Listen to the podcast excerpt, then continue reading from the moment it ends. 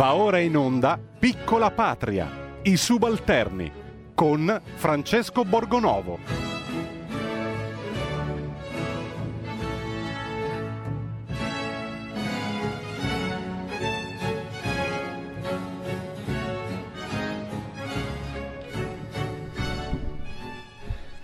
Buongiorno e buon lunedì, siamo leggermente in ritardo, ma questo succede con, con le chiusure, invece noi siamo aperti, anche se siamo come al solito belli disinfettati e attenti a tutte le regole, anche quelle che si contraddicono. E oggi parleremo, come abbiamo fatto nelle ultime puntate, del tema che più di tutti probabilmente ci sta a cuore, più ancora delle elezioni americane su cui i giornali spendono paginate intere e io credo anche per nascondere un po' le malefatte di questo governo, le stanno seppellendo sotto eh, tonnellate di articoli su Donald Trump con la f- sinistra che festeggia come se avesse vinto le elezioni, li informiamo che l'America non è una provincia, una regione italiana. Noi oggi abbiamo in collegamento per iniziare la giornata un signore che ha fatto una cosa insomma un po' particolare e anche piuttosto rischiosa perché eh, si è diciamo ribellato ai DPCM. Lui fa il ristoratore, finito su tutti i giornali, eh, per eh, aver deciso di, di, tenere aperto. L'altro giorno, un paio di giorni fa, ha ricevuto anche Vittorio Sgarbi che si è presentato al suo ristorante a Fano, un ristorante che si chiama Chic, e noi abbiamo in collegamento Umberto Carriera. Buongiorno. Ci sì, sente? Buongiorno, Giuseppe Borgonovo, buongiorno. Buongiorno, allora Carriera, lei fa il ristoratore no? e ha deciso di eh, ribellarsi, diciamo, ai DPCM. Che cosa ha fatto esattamente? Poi so che ha lì anche il suo avvocato e dopo magari sentiremo anche lui che ci spiegherà lei che cosa rischia per quello che ha fatto. Guardi, più che ribellarmi ho disobbedito fondamentalmente in maniera civile con una protesta pacifica all'assurdità degli ultimi, degli ultimi DPCM, quindi ho tenuto aperto alcuni dei miei ristoranti e dopo, dopo, le 18, osservando ovviamente quelli che sono tutti i protocolli che fino alle 18 sono validi, dopo le 18 non sono validi, e, ed ho ospitato delle persone a cena. Perché lei attualmente in che zona è? Di che colore è la sua zona? Sai che la nuova domanda che si fa non è come sì, stai. La, ma... la, la, mia zona è di colore giallo ex verde, quindi insomma è quello diciamo tra, tra, tra Lei in zona gialla. Sì, zona esatto, gialla, quindi tra, lei in teoria da DPCM potrebbe tenere aperto solo fino alle 18.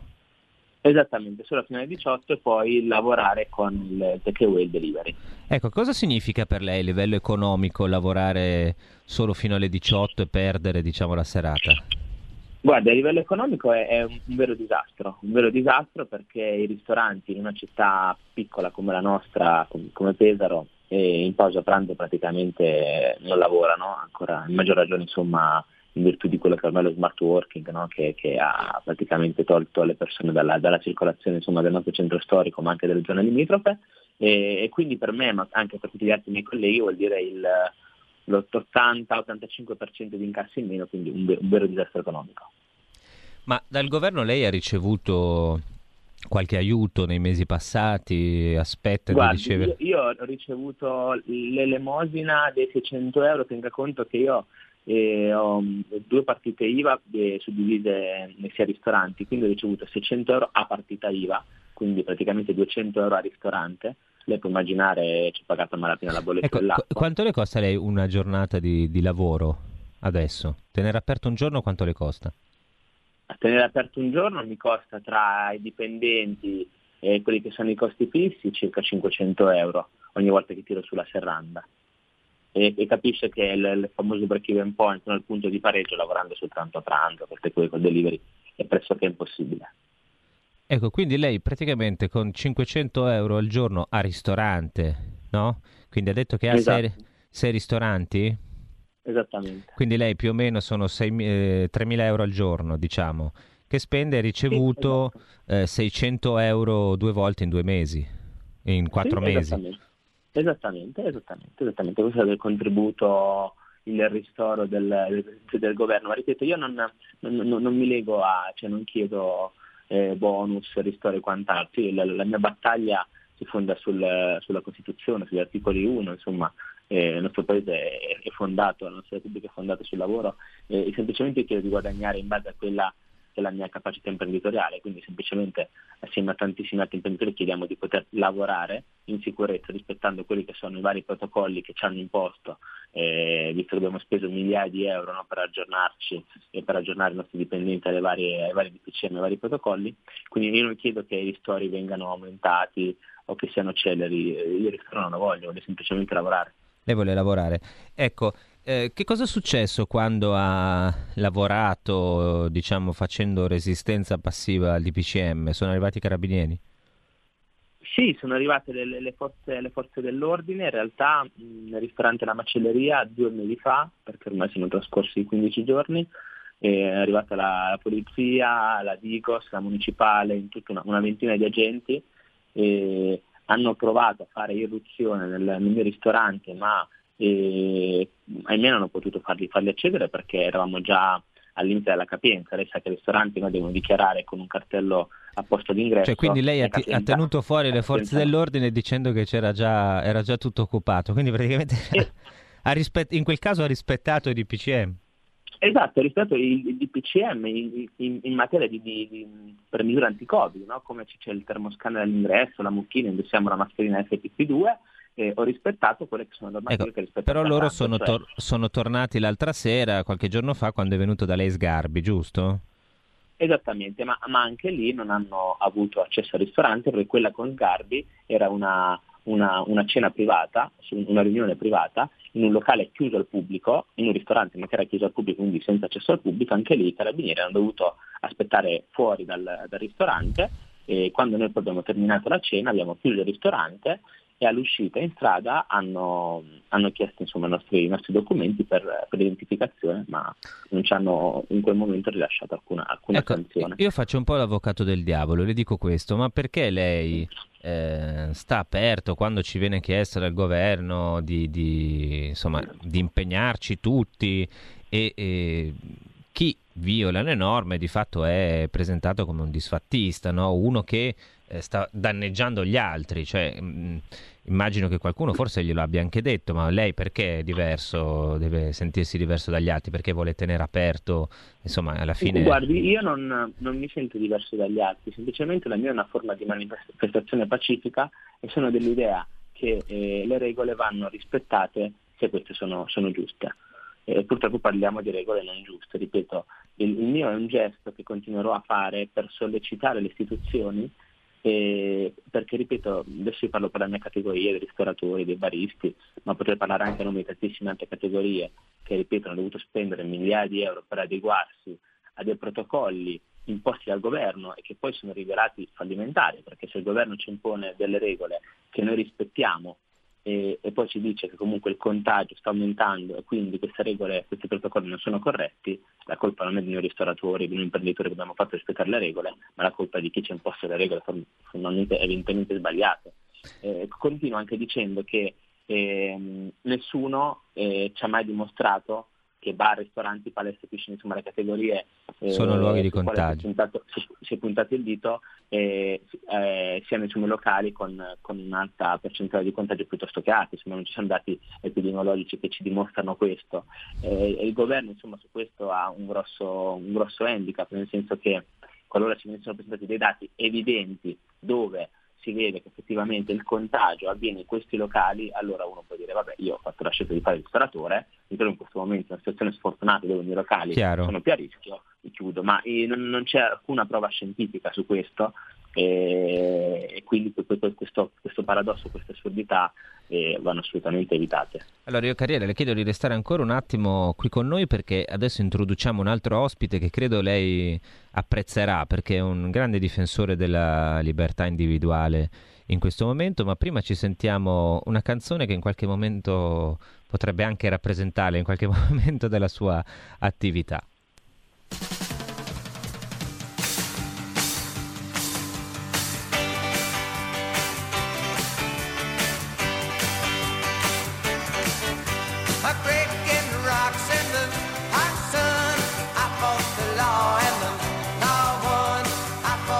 long.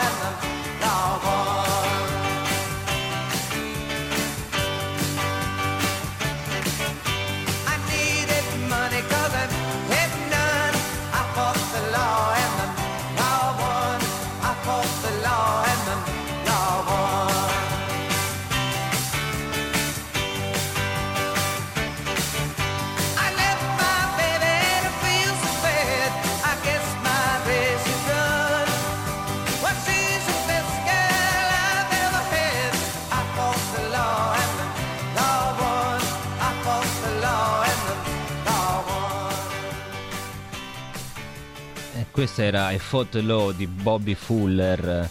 Eh, non quella dei Clash che sono dei comunistacci e noi non ci piacciono. E invece abbiamo messo quella originale di Bobby Fuller che è molto, è molto carina. I fought law ho combattuto la legge in qualche maniera ho sfidato la legge come ha fatto Umberto Carriera che ha fatto resistenza passiva diciamo così di fronte ai DPCM e noi diamo intanto il benvenuto ben ritrovato a RPL a Aldo Maria Valli. Buongiorno Buongiorno Francesco, buongiorno a tutti. Ecco, eh, tu dovresti aver sentito quello che ha raccontato il ristoratore eh, Carriera eh, poco prima, ce l'abbiamo ancora in collegamento e parleremo ancora con lui. E mh, mm, ti chiedo che cosa ne pensi di questa forma di, eh, di protesta. Tu hai scritto eh, un libro per Liberi Libri, Virus e Leviatano, che eh, in qualche modo parla anche della sua, della sua situazione.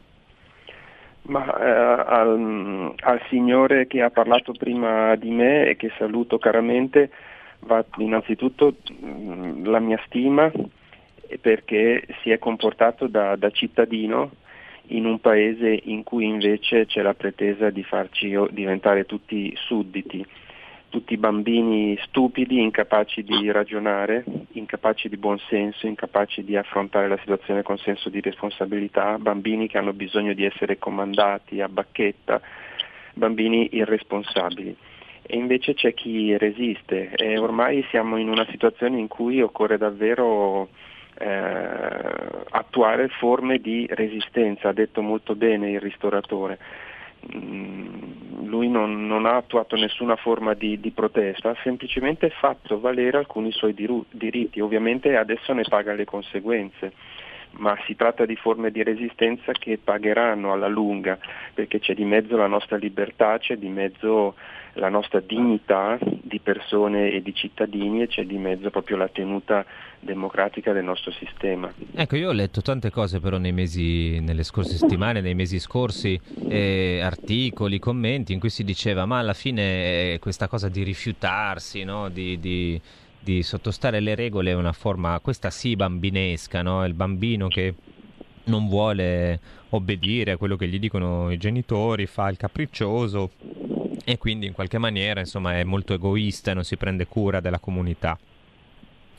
no, io la vedo in modo esattamente opposto, invece questa resistenza è attuata da chi è pienamente consapevole dei propri diritti, a partire dai diritti fondamentali costituzionalmente garantiti relativi alla libertà personale ed è deciso a farli valere in una forma eh, ovviamente mm, non violenta, con tutto il buon senso possibile. E vedo che mm, in giro per l'Italia ci sono casi di questo genere perché non, non, tutti sono disposti a farsi trattare da sudditi. E non soltanto da sudditi vorrei dire ma da malati.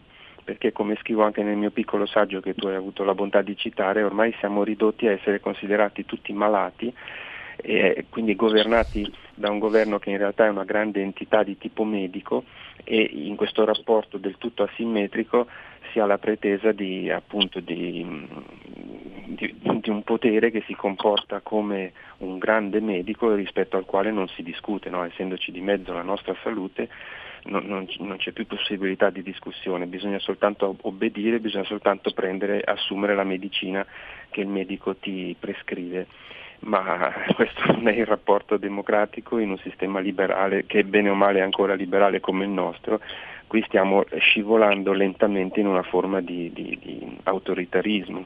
Ecco, a proposito di autoritarismo, eh, chiedo a Carriera, che dovremmo avere ancora in collegamento, eh, vicino a lei dovrebbe esserci eh, l'avvocato Pier Giovanni che è il suo rappresentante eh, legale, sì, diciamo così. Dottore. Buongiorno, buongiorno. Ecco, io le chiedo, avvocato, ma che cosa rischia il suo cliente dopo quello che ha allora, fatto? Multe?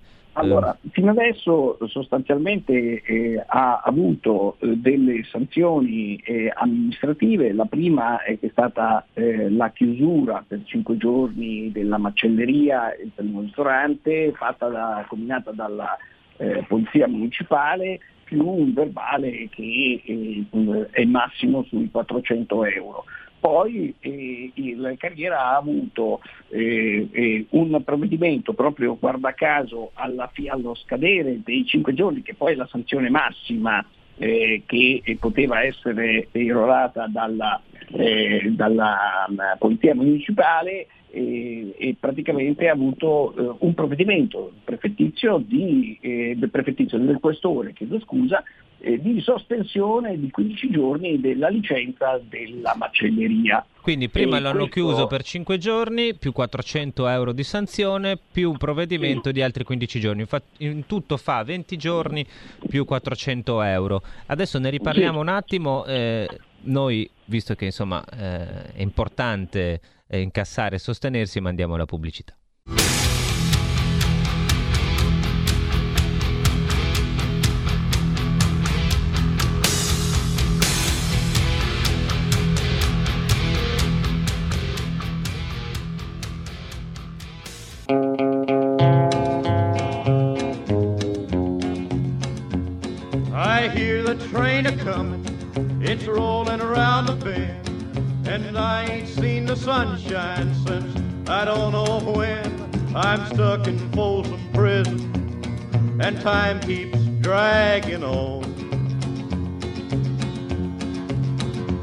But that train keeps rolling on down to San Antonio. When I was just a baby, my mama told me, son, always be a good boy, don't ever play with guns. But I shot a man in Reno just to watch him die. When I hear that whistle blowing, I hang my head and cry.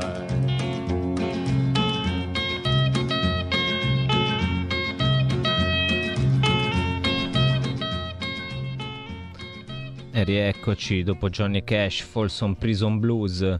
Eh, Umberto Carriera, ristoratore eh, pesarese di Fano, per la precisione, o meglio, a vari ristoranti eh, nella provincia, eh, non ha fortunatamente avuto dire, il trasporto in cella, però si è preso delle sanzioni insomma belle pesanti perché ci diceva poco fa eh, il suo avvocato che eh, l'anno prima eh, fatto chiudere per 5 giorni, gli hanno dato 400 euro di sanzione e poi di nuovo 15 giorni di provvedimento del questore di sospensione della licenza. Ecco, abbiamo ancora l'avvocato in collegamento? Sì, sì. ecco, se, se, lui dovesse andare avanti come ci ha detto che farà, cioè cont- continuando a fare questa resistenza passiva, che cosa potrebbe succedere? Cioè continueranno a dargli multe a sospendergli la licenza sì, o qualcosa di certo, peggio? Po- certo potrebbe proseguire ad avere mh, mm, eh, la sospensione sostanzialmente della licenza e poi potrebbero arrivare anche altri provvedimenti, però eh, quello che mh, volevo dire è che non è finita lì, eh, nel senso che eh, poi Carriera il, la sera del 31, che poi era la sera in cui sono venuti su anche gli operatori del programma della 7, praticamente a Candelara, al ristorante di Candelara, ha avuto ulteriori eh, irruzione appunto delle, dei, dei, dei, vigili urbani, ulteriori 5 giorni e 400 euro di multa senza ulteriore sospensione. Sostanzialmente Qui parliamo di un, un altro ristorante. Questo è un altro sempre ristorante. in provincia di Pesaro. Cioè lui pr- praticamente ha avuto questo, il primo ristorante, la chiusura e una prima multa, poi un altro ristorante ancora, un'altra chiusura, un'altra multa sì, però mentre nel primo c'era la, il provvedimento di sospensione della licenza, nel secondo eh, c'è stata solamente la chiusura del locale e la, e la multa. Nell'ultimo locale, quello di Fano Chic, quello che eh, poi eh, quello che ha aspettato Sgarbi.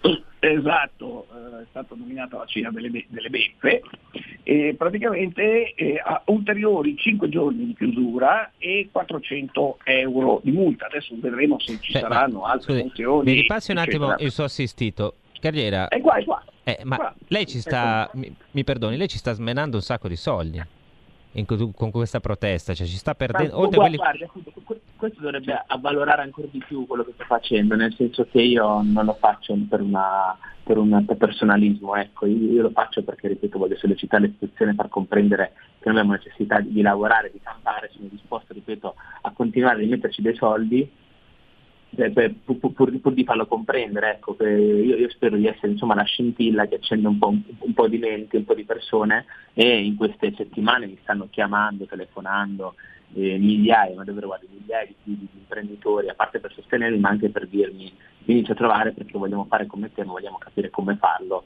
e come essere, eh, come essere tutelati. Per andarli a trovare lei dovrebbe uscire teoricamente dalla sua provincia, quindi non so se anche questo no, sarebbe beh, una... No, no molti, no, molti sono della, proprio della nostra zona. Ah, eh, molti della sua zona. Pesaro, Fano, piuttosto che Rimini, qui, quindi le, le, le, parlo di un raggio insomma, di 10-15 km. Ecco. E, e, proprio oggi ne vedrò, ne vedrò alcuni che, che, vogliono unirsi a questa disobbedienza e, tanti altri vorrebbero farlo ma si tirano indietro perché hanno visto insomma, che le istituzioni, il sindaco, il prefetto, il questore eh, cercano di fare terra bruciata intorno insomma, perché hanno, hanno timore che questa cosa venga replicata. Ecco, tra l'altro, tra l'altro eh mi pare che il sindaco di Pesaro sia Matteo Ricci del Partito Democratico, il quale esatto. io ci tengo a ricordarlo con affetto perché durante una trasmissione televisiva ha detto che io invitavo la gente a non mettere la mascherina e io mi ricordo invece che Matteo Ricci andava pure in giro, aveva fatto pure delle spillette per dire che bisognava stare aperti, per dire che eh, proprio... Eh, come? l'aveva chiamata Basta Panico, ha fatto una ah, basta panico. I, primi giorni di marzo distribuendo spillette in centro a Pesaro e, e inaugurando la piazza con le luminarie, con delle, luminarie insomma, con delle canzoni di, un, di, uno scrittore, con dei versi di uno scrittore di un poeta locale e distribuiva queste t-shirt e spillette con scritto Basta Panico, l'Italia riparte. Ecco, questa è una cosa piuttosto diffusa, io ricordo anche Zingaretti che venne addirittura a Milano a fare un aperitivo, poi purtroppo per lui ce ne dispiace, si è preso, eh, si è preso il virus. Aldo Maria Valli, che eh, sei ancora in collegamento, ricordo di nuovo il tuo libro che è un po', eh, anche per il, la forma e il colore, è un po' il libretto rosso in qualche maniera no, della, eh, di, di, questa obiezione di coscienza, mettiamola così. E io provo a fare di nuovo l'avvocato del diavolo e, e, e ti chiedo questo. È vero che insomma, all'inizio non si sapeva, no? i politici hanno detto restate aperti, si rendevano conto che eh, obbligare alla chiusura ristoratori e altre attività significava sostanzialmente condannarli al, al capestro. Eh, però adesso noi vediamo che eh, i contagi continuano a salire, ci viene detto ogni giorno che la situazione è pessima e quindi non pensi che sia un po' irresponsabile eh, restare aperti e in qualche maniera più o meno pacificamente violare i DPCM? Ah, guarda Francesco, io proprio prima di iniziare questo collegamento stavo dando un'occhiata a ciò che succede in Svezia, tu sai che mm, c'è molto dibattito sulla scelta svedese, lì nessuno usa la mascherina, tutto è aperto, vanno in giro e l'informazione non, forse anche per cultura, per carattere, per mentalità non sta attuando questa, questa come dire, non punta così sul terrore come succede da noi. E quindi una scelta diversa, il che dimostra che le scelte diverse innanzitutto si, si possono attuare, non è che quello che stiamo facendo qui noi adesso è l'unica scelta obbligata. E, ehm, chi eh, ragiona su tutto quello che ci sta succedendo e lo fa con buon senso alla luce dei dati senza lasciarsi prendere dal terrore, ehm, argomenta che quello che occorre veramente in una situazione come questa sono le misure mirate. Mirate innanzitutto a coloro che sono quelli più esposti al, al, rischio vero di questo virus, cioè le persone anziane, ormai lo, lo abbiamo sap- capito, e le persone che hanno già altre patologie, persone quindi nelle quali un virus che generalmente non fa assolutamente nulla, noi possiamo anche averlo senza neppure accorgerci, ehm, in, in, talune circostanze, in presenza di altre patologie di, di, vario tipo, diventa invece molto più aggressivo e può portare anche a conseguenze molto, molto pesanti. Ecco, allora misure per queste persone, per queste categorie, vuol dire quindi una sanità organizzata eh, in modo conseguente, vuol dire soprattutto e qui lo insegnano molto bene i medici militari, non portare le persone contagiate negli ospedali dove ci sono tutti i malati, ma organizzare strutture a parte, mi diceva un medico militare, un colonnello tempo fa, che in caso di, di epidemia eh, nel mondo militare la prima cosa che si fa è allestire ehm, ospedali, luoghi di cura separati da tutti gli altri, tenere le persone anziane e a rischio appunto separate da tutti coloro che, che possono metterle a rischio in difficoltà e insomma modulare le, le soluzioni sul territorio, no? come va di moda dire adesso, quindi attraverso i medici di base, attraverso le, le varie strutture. Eh, invece qui si è preferita la via del, del, lockdown, della chiusura generale, che è come rintanarsi tutti quanti dentro la caverna, chiudere lo sportello, che è la soluzione più primitiva, non mi viene un altro termine per definirla, da parte di uno Stato ancora una volta incapace, incapace che anziché appunto prendere le misure necessarie, modularle a seconda delle situazioni, eh, eh preferisce ah, in qualche modo il lucchetto questa cosa del diventare tutti prigionieri con conseguenze economiche devastanti. Ecco, questa cosa della, delle zone colorate, no? Eh, io ho la sensazione, diceva prima carriera, io sono in zona gialla, quindi lui eh, può ancora tenere aperto fino alle, alle 18 e noi invece che siamo in Lombardia, qui è proprio insomma, la zona rossa, non si può tenere aperto, c'è chi si è organizzato per fare l'asporto e via di questo passo. Ehm, mi, mi, dà l'idea che serva un po' come dire, a scaricare la responsabilità, cioè a dire va bene, noi abbiamo fissato questi parametri, non siamo più noi a decidere se tu sei in zona rossa, in zona gialla, in zona arancione, ma è di nuovo la scienza, no? sono i numeri a decidere, quindi tu in automatico finisci dentro uno di questi di questi recinti, però non è colpa del governo, è oggettivo. No, Aldo, io credo che sia un modo di, di nuovo di scaricare un po' responsabilità sui numeri di, e di nuovo di non decidere. Sì, lo scarico di responsabilità lo stiamo vedendo un po' a tutti i livelli, riguarda anche i medici di base, eh, perché? Appunto perché in presenza di uno Stato inetto, di governanti inetti e impreparati e di normative farraginose, come sempre, eh, il cittadino cosa fa? Si difende come può e, e di, parte lo scaricabarile, ma c'è una conseguenza, come dire, mm, la vorrei definire culturale ancora prima che politica, che è molto grave, perché adesso ormai noi viviamo in una mentalità per la quale non è più consentito tutto tranne ciò che è espressamente vietato. È ma è vietato tutto tranne ciò che è espressamente consentito. Ecco. Non, non, a caso nei famosi DPCM compare continuamente questo verbo, è consentito, non è consentito. E in questo Chiaro. modo si ribalta la logica di una società ecco, liberale c'è, come, c'è una cosa, eh, come la nostra. C'è una cosa che è consentita, io con questo saluto te, invito a, i nostri ascoltatori a comprare e leggere il tuo libro Virus e Leviatano e saluto anche eh, ristoratore Umberto Carriera e il suo avvocato eh, Pier Giovanni, vi faccio in bocca al lupo visto che avete deciso di Buongiorno. continuare la vostra protesta Grazie. e se volete sentire però noi ogni settimana diamo un premio molto importante premio importantissimo che è il premio Barcone d'Oro e lo diamo a tutti coloro che si sono spesi per, eh, a favore dell'immigrazione di massa. E voi dovete sapere che mentre voi siete in zona gialla o qualcun altro in zona arancione o qualcun altro in zona rossa, invece c'è qualcuno che è in zona verde, verdissima e può fare quello che vuole. Quindi diamo il nostro premio questa settimana, la sigla.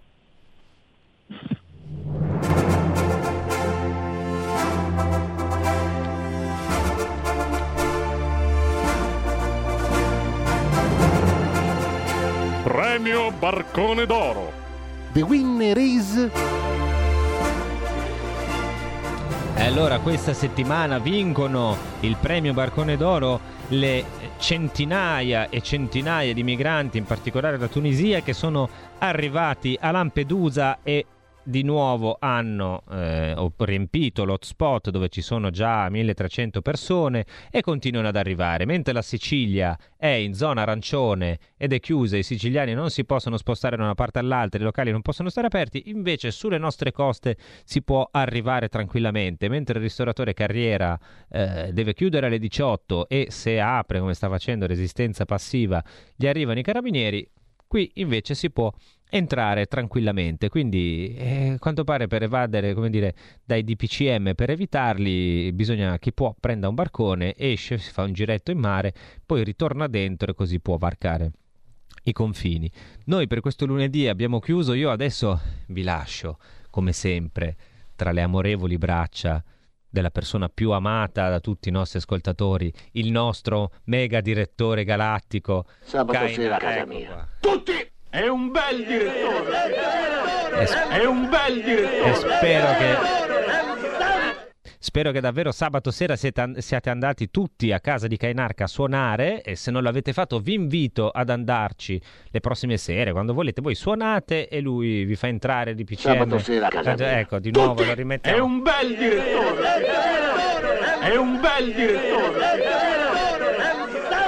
No, davvero, fate i bravi, non violate di PCM e se volete disturbare Kainarca, fategli Sabato delle sera telefonate. mia. Ah no, eh, Tutti! tutte le volte è vero che lo nomi, lo stare... È un bel direttore! Allora, qui abbiamo perso ogni serietà. Se volete disturbare il direttore di questa radio, non ho detto il nome, non ho detto il nome, non andate a trovarlo a casa sua perché altrimenti violate di BCM, quindi fate i bravi, potete fargli delle telefonate anonime oppure lo chiamate qui in radio. Buona settimana a tutti.